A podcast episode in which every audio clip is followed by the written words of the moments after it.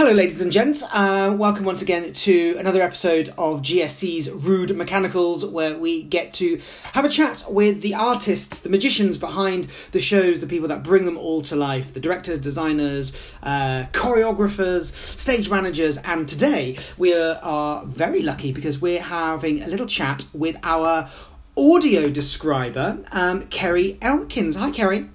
Hi. How are you doing? I am right, thank you, on this lovely sunny day. It's beautiful, isn't it? Um, now, you have described how many shows for us Uh, now? 20 in total. 20 so shows! Uh, 20 going right back to. Was the first one Richard III? In Richard twen- III was definitely the first. I think that was 2012. It was 2012 in the Holy Yeah, Trinity. Church. Now, we should explain that audio describing this is for people who are visually impaired who come to watch the live show. Um, but they can't see it because either they may be blind or they're visually impaired some in some way, and you tell them what's happening on stage. That's that's that's the rubbishy way of me explaining it. You will be much more eloquent uh, at telling us what is audio describing.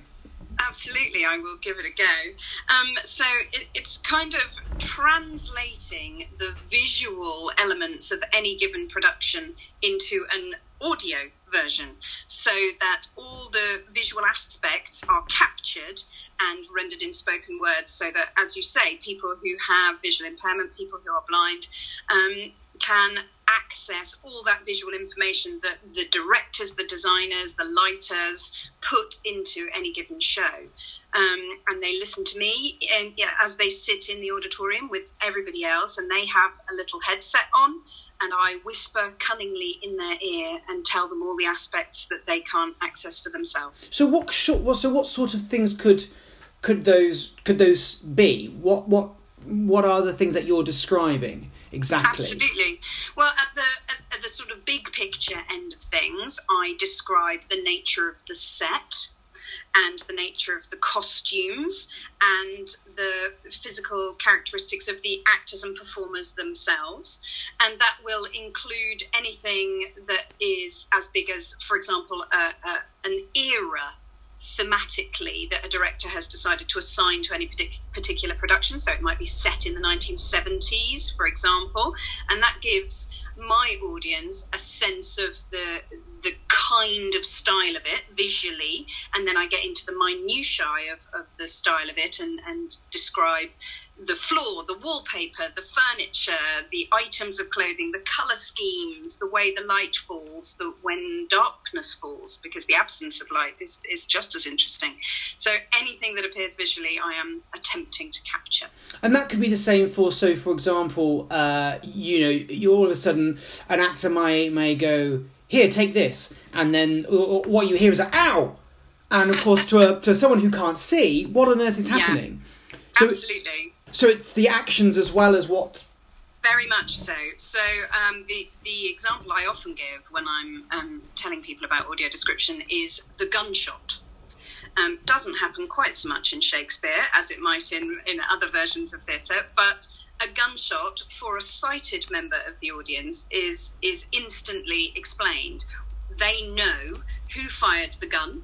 They know whether the shot hit anyone or anything, or whether it missed completely.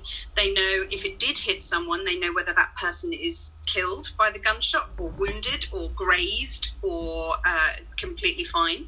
They know whether everybody else watching that happen is surprised that it happened, or whether they were expecting it.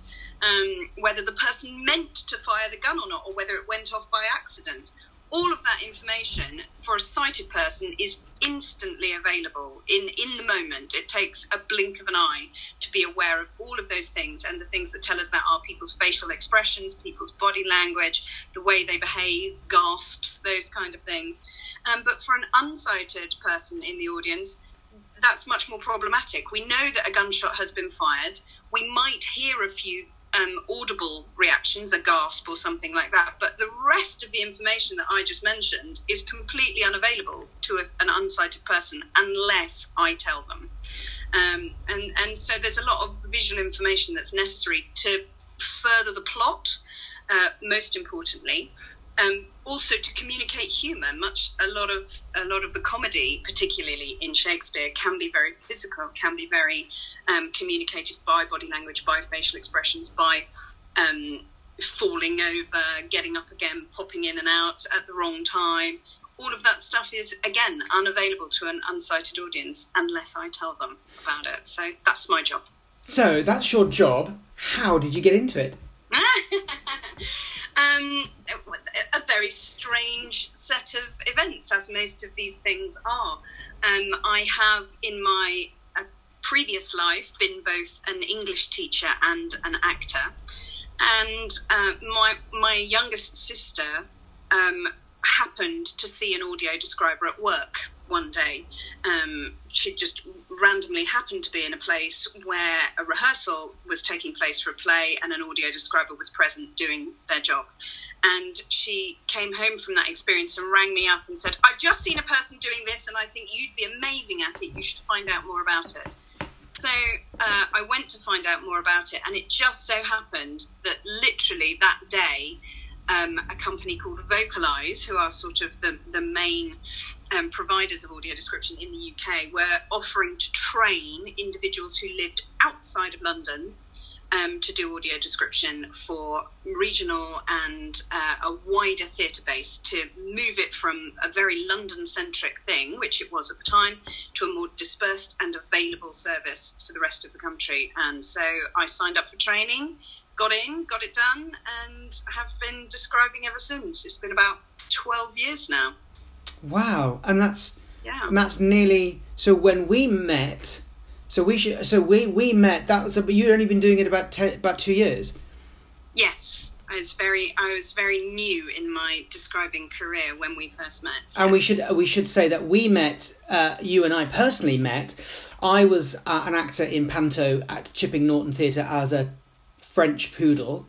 hmm and you were describing uh, the Panto Beauty and the Beast, and that's how we. I was indeed. Uh, and, and you were interested about doing Shakespeare, Shakespeare uh, audio describing. exactly. Um, and is that and is that a very different? I mean, you know, is it different? Is it different describing different styles of theatre in the sense of so Shakespeare?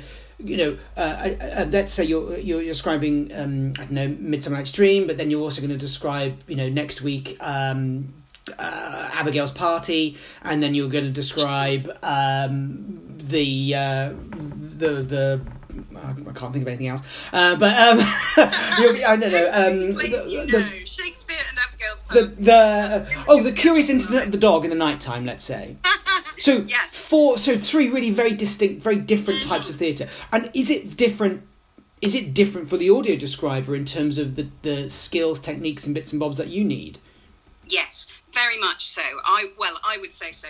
Um, as I said, when we when we first met, I had never described any Shakespeare, and um, that was one of the reasons I was very interested to come and work with GSC and get involved. Was the opportunity to work on Shakespeare because I, as an, a, a relatively new describer at that time, perceived that the skills needed to describe Shakespeare would be a very different set of skills than to describe a, a modern piece of theatre in terms of its staging and uh, or a musical or something like that. All of which I had done quite a lot of, um, and so I was very keen um, to get some Sha- Shakespearean experience. And um, now I've done twenty, Not, and and I've done a few more outside of GSC as well. So it has fulfilled that requirement. But Shakespeare has some very particular uh, requirements because of the time of writing. The way Shakespeare writes is, of course, very different. The absence of scenery, for example, in original stagings of the play, meant that he does a great deal of saying, ah, it's midnight. And we're in a graveyard, he tells us in the language. So he's doing a lot of my work for me. So what can I, what can I do since I don't need to say it's midnight and we're in a graveyard, what can I do instead? And that gives me lots of scope for putting more information in than perhaps I might be able to in a play where I've got to do a lot of scene setting and a lot of setting it up. But there are some there are some uh, gimmicks, for want of a better word, that Shakespeare uses quite a lot that I constantly have to deal with. So, for example, a very common one is the um, gender change the the person in disguise, and the person in disguise is a real uh, challenge for the audio describer because if you have a character, a female character who is disguising herself as a male person for a little while, the actor playing that character does not suddenly have a male voice. She may malify her voice a little bit, but essentially her voice remains the same. So for an unsighted audience, it is it can be easy to forget that the person is in disguise because the voice remains the mm. same. Um, so I need to remind my unsighted audience that this person, this voice that we've understood is playing Viola or whichever character it happens to be, is currently not appearing as Viola herself, but right. as a different version of that character and, and in disguise. So that crops up a lot. Also, the eavesdropping thing crops up a lot um, in Shakespeare. So people casually wandering in and happening to overhear a conversation or a monologue of some kind, and the person who is speaking never notices or acknowledges that that person is there, but we, the audience, need to know that they have heard it. Um, because often, and, and this is a common issue, there's no space for me to jump in and say, so and so has wandered in and is listening um, because because the monologue is going on over the top of it, I can't interrupt that dialogue of the character in order to give us the information we need. So that's often quite problematic as well. So yeah, I was going to say that actually because it's also you, you're not you don't you're not speaking in one one stream of consciousness throughout the play because otherwise the whole point is is that is that is that these patrons are having the same experience as the sighted audience so they can hear the mm-hmm. dialogue they can hear the music they can hear the singing they can hear the sound effects and the soundscapes and stuff um, but it's for you choosing when to describe yes. something or explain something and the economy of of your description as well. You yeah. can't you can't spend sort of you know thirty seconds describing something when actually we're onto another scene and we've gone. Yes. Yeah, we've gone way past that now. Um, Abs- absolutely, yes. They're, they're it, particularly in modern theatre, where what what we're often after is quite a cracking pace and trying to move things along very quickly, especially in comedies. Um, it can be very difficult to find a breath to leap into. And, and I can get several syllables into just one second, but sometimes even finding one second to leap into can be very difficult. So it is about thinking what, what do my audience most need to know? Um, and then subsequent to that, what is it nice for them to know on top of that? So what they need to know is anything to do with the plot, anything that's going to further the plot for them and make sure that they can follow the narrative line. Um, anything that's a character choice, anything that is defining how that particular character appears to the audience, um, and anything that's sort of thematic then uh, uh about the bigger picture uh, and the decisions that the director and the designers have taken of that moment. But I am whispering single words often into a little gap and then I am silent mm. for two or three minutes of dialogue and then I pop another little word in here and there just to enlighten my audience. So, and people often think that that's going to be, oh, so and so leaves or so and so sits down and, and very practical kind of things like that. But actually, especially in outdoor performance where it isn't mic'd and coming through speakers, the natural um, voice direction tells us quite a lot about those kind of things. You know, if, if a person is live in front of you and what you're listening to is their voice, not an amplified version of their voice, you can hear them move from left to right. You can hear them stand up and sit down, in fact, just by tiny changes in the quality of the voice.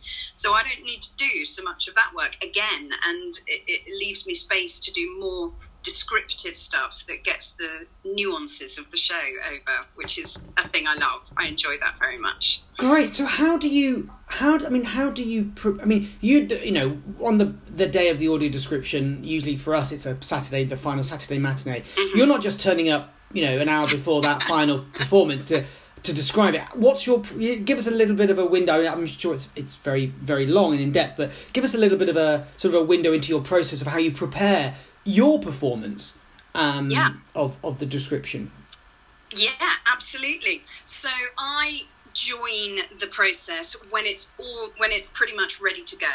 Um, there's very little that I can do until the visual world of the play has been created and pretty much finalised. So I generally join in on first night or um, possibly a couple of nights further into the run, but I join in at the point where it's ready to stage, where it's the version that the audience are going to see. Um, I come and see a performance. I generally record it for myself so i've got a, a memory of, of the things that are happening and then i take about two weeks to write and prepare everything that I want to say. And that includes um, a set of introductory notes, so I, which is a, a, longer piece of descriptive prose that explains the theme, the set, the costumes, the actors, those kind of things. And I read that eventually at the beginning of the play and then the script.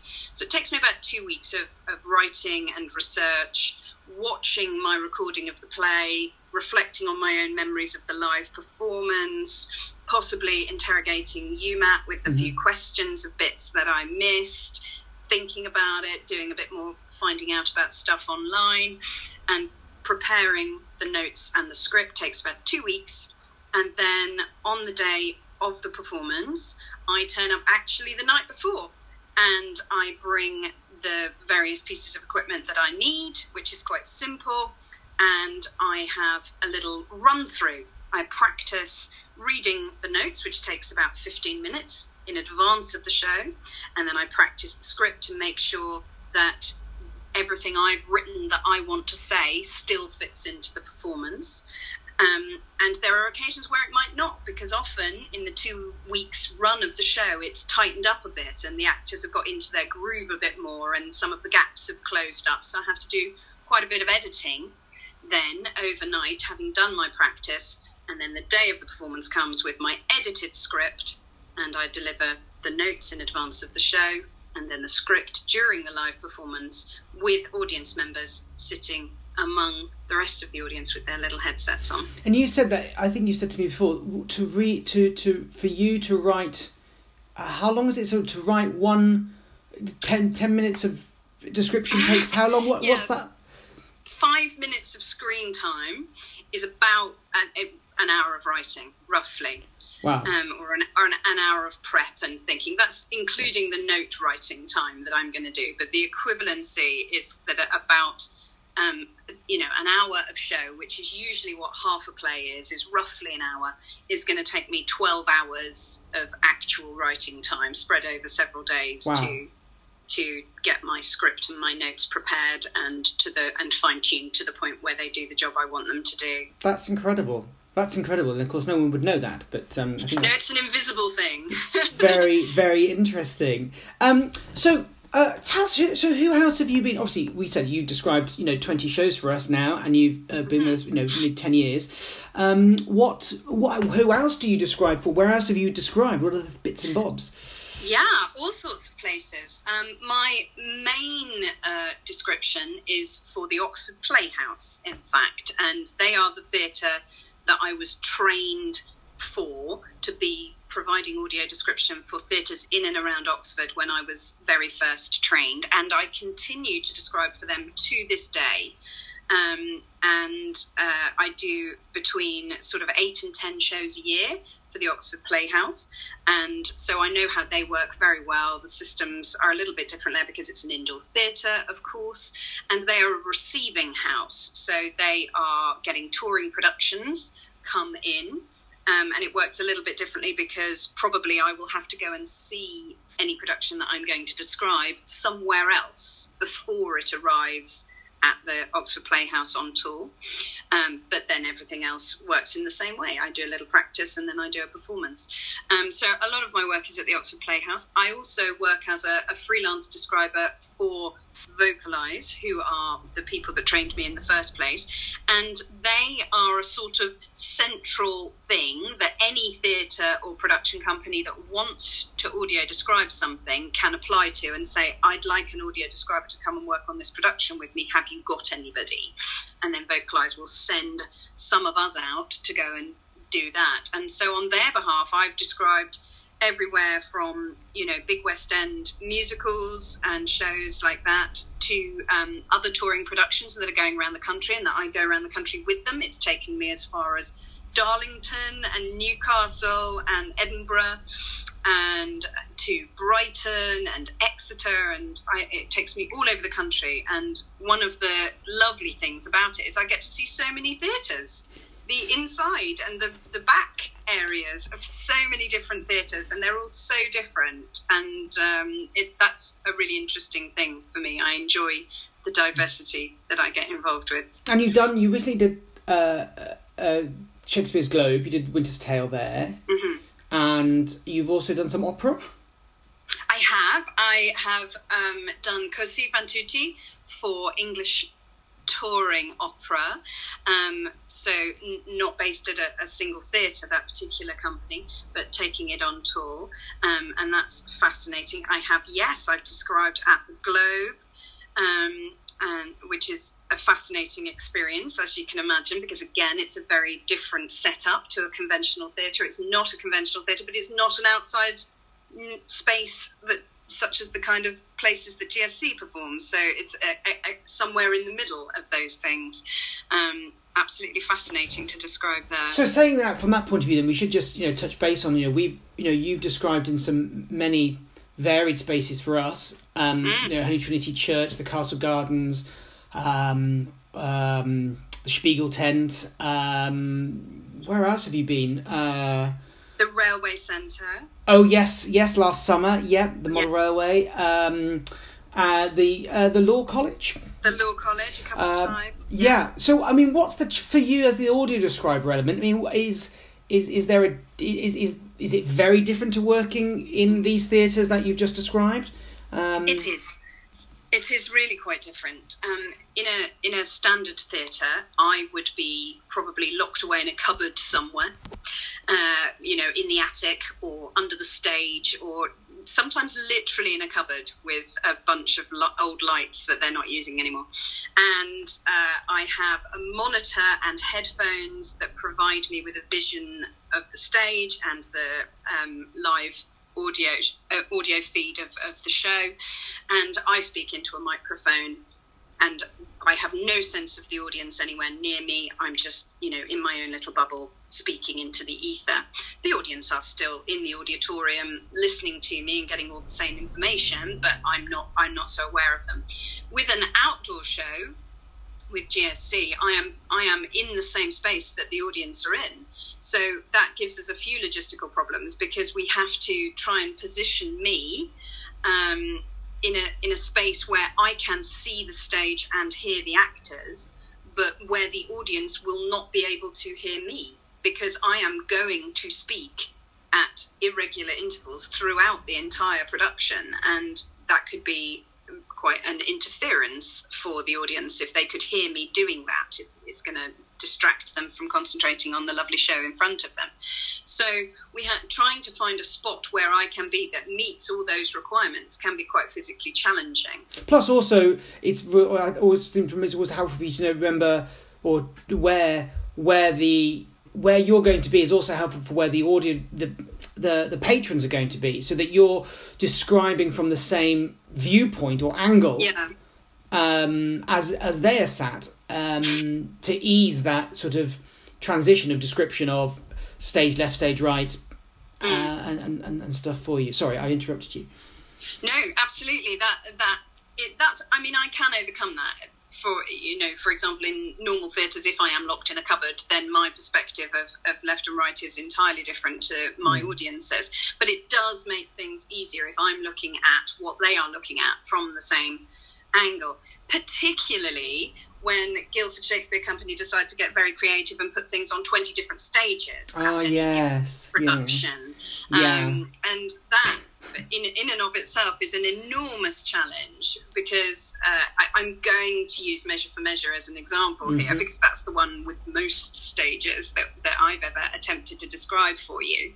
Um, when when when the action is going to shift from one stage to another, the sighted audience have a little clue because they can see the actors moving towards a different stage, even though those actors aren't speaking or you know um, delivering a scene yet, but they are still in character and they are moving with purpose and going where they need to go. And the unsighted audience have less information about that unless they happen to be sitting in the pathway and the actor is coming past them. So I have to develop systems for explaining which stage we're going to next so they know which way they've got to turn and try and find the, the, where the action's about to shift to. So that can be an enormously complex thing that I only really encounter with GSC. Actually, thanks very well, much. Well, I would hate hate for it to be uh, you know easy for you, keeping me on my e- toes. Equally, yeah. I know there are many. I have many. I shouldn't say happy memories, but um, uh, of you know, sort of you under a bush, um, you know, getting rained on, uh, watching, you know, trying to watch a show from. all sorts of little vantage points and uh, you know under a cagoule um, describing things and also I've got a ton of electrical equipment with me on the day. So it, when I, if it's just me watching it with a notebook, I'll get a soggy notebook. But on the day, I am linked by headphones and microphones to various bits of electrical equipment and sound desks that I'm trying to protect with cagoules and things like well, we that. should we should add that everything is perfectly safe and we are it very is, very careful. absolutely. but it's Thank just goodness for Beth and her team. I indeed, in, and it's just the image of you of of of you sort of in your little peaked cagoule. Um, so I mean, I mean that's maybe a nice segue to. Do you have some particular fond memories or or, or entertaining memories or, or of Absolutely. your times well, the rain, the rain one for starters. Where there was one year. Which show was that? I want to say that it was in. Was it? It could have been our first year. Was it 2012? Where you were with us no, for the Merry Wives in the Castle Gardens? It was. It was at the law courts with the black and white. Oh, uh, the the second Taming of the Shrew we did, or the yes, I think it was the. Hmm. It wasn't because because I didn't Merchant of describe Venice. the Taming show. Maybe maybe Merchants of Venice, but it had a black and white floor. Yeah. And um, that was lino. Yeah, And so often, you know, the grass is the floor, so there isn't so much of an issue. But because it was a lino, the fact that it was raining made everything a little slippy. a million percent more difficult for the poor actors who were slipping all over the shop. But it absolutely drowned us that year and on the day of description and just the the realities of trying to get everything waterproof and still plough on was was hilarious in hindsight but at the time was quite stressful but it is a very fond memory now to look back on it um, but there have there have been a million lovely shows to describe. Some of my favourites. Um, I really enjoyed Love's Labour's Lost in 2018. That was a, a big favourite for me, partly because it's a play I was less familiar with. Um, you know, I have described many Midsummer Night's Dreams. I have not just ever described Love's Labour's Lost, and so that was d- delightful just for the novelty of it, but also because it was such a lovely play, and uh, the characters and the costumes were so lovely to describe in terms of how they how the setting worked and how the visuals of it all worked with the beautiful trees behind everybody, and um, I very much enjoyed uh, Don Adriano. um, in and your your lovely little matador costume that you were. and a, a fact that I would like to share, Matt, that we haven't mentioned yet, is that you, Matt Pinches, are in fact the person I have described most on the face of the planet. Are you not? I think you are. I think I am. I think you're right. You are. Um, having described 20 GSC shows where you often play more than one character, And two pantos. I and and and the two pantos outside. Yeah, I may have described you forty or fifty times. I think, or in forty or fifty different roles, shall we say? My goodness. Um, and that's an interesting experience in and of itself to find new ways of expressing the visuals of Matt Yeah. Pinches.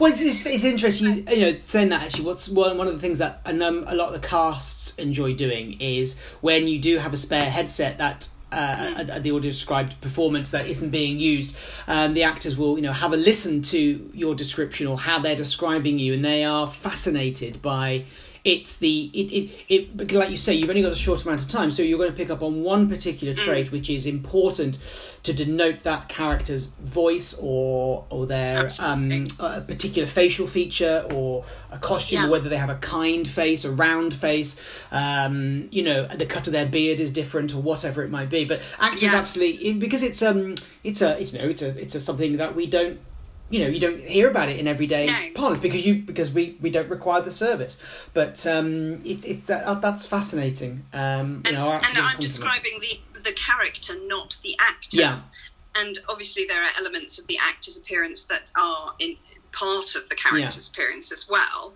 But uh, you know, having described you in forty or fifty different roles, as I was saying, you know, there are different aspects of your physical appearance that become important depending on the nature of the role that you're playing you know and the same is true of, of any actor whether they are and and also whether you are appear to be tall or small or not is relevant to the other people around you it could be that you are the tallest person on stage Mm. for this particular performance in which case i will describe you as tall um, for Yeah.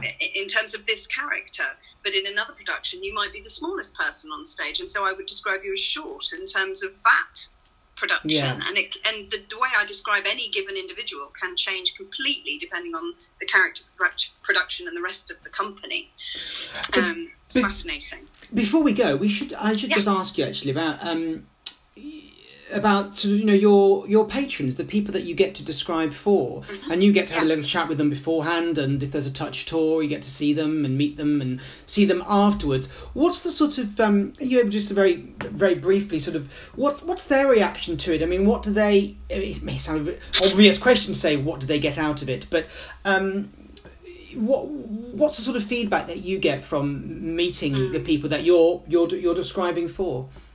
Yeah, um, GSC once again gives me a, a very different experience than I get in quite a lot of other theatres where I do description because uh, we have a very loyal uh, visually impaired audience who come to every show that we audio describe, and so it. it uh, it is unusual in as much as I get to have a repeated conversation with those lovely individuals, and we have come to know each other over many productions and several years and and so we are more relaxed with each other and they perhaps feel able to discuss those kind of things with me and they'll tell me what they like about what I've done and what they don't like and whether it was too much information or not enough information and that kind of thing.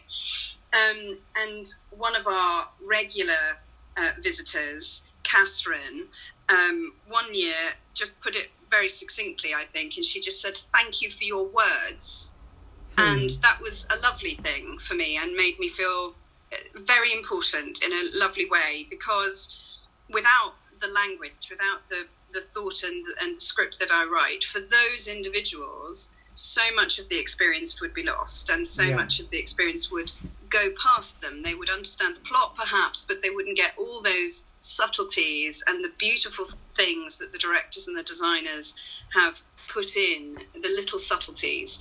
And so i hope that my words enable them to enjoy those aspects of the performance as much as everybody else does. And that is a wonderful thing and it's oh. why i love doing it.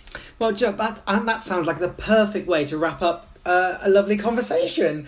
So uh, again, thank you for your words today, and Thank you. Uh, thank you for your time this afternoon. Uh, this afternoon, and um, we will see you very soon again on our next show, whenever that might be. Uh, audio describing something. Um, thank you so much, Kerry, thanks matt and we'll see you again soon. see you soon Bye.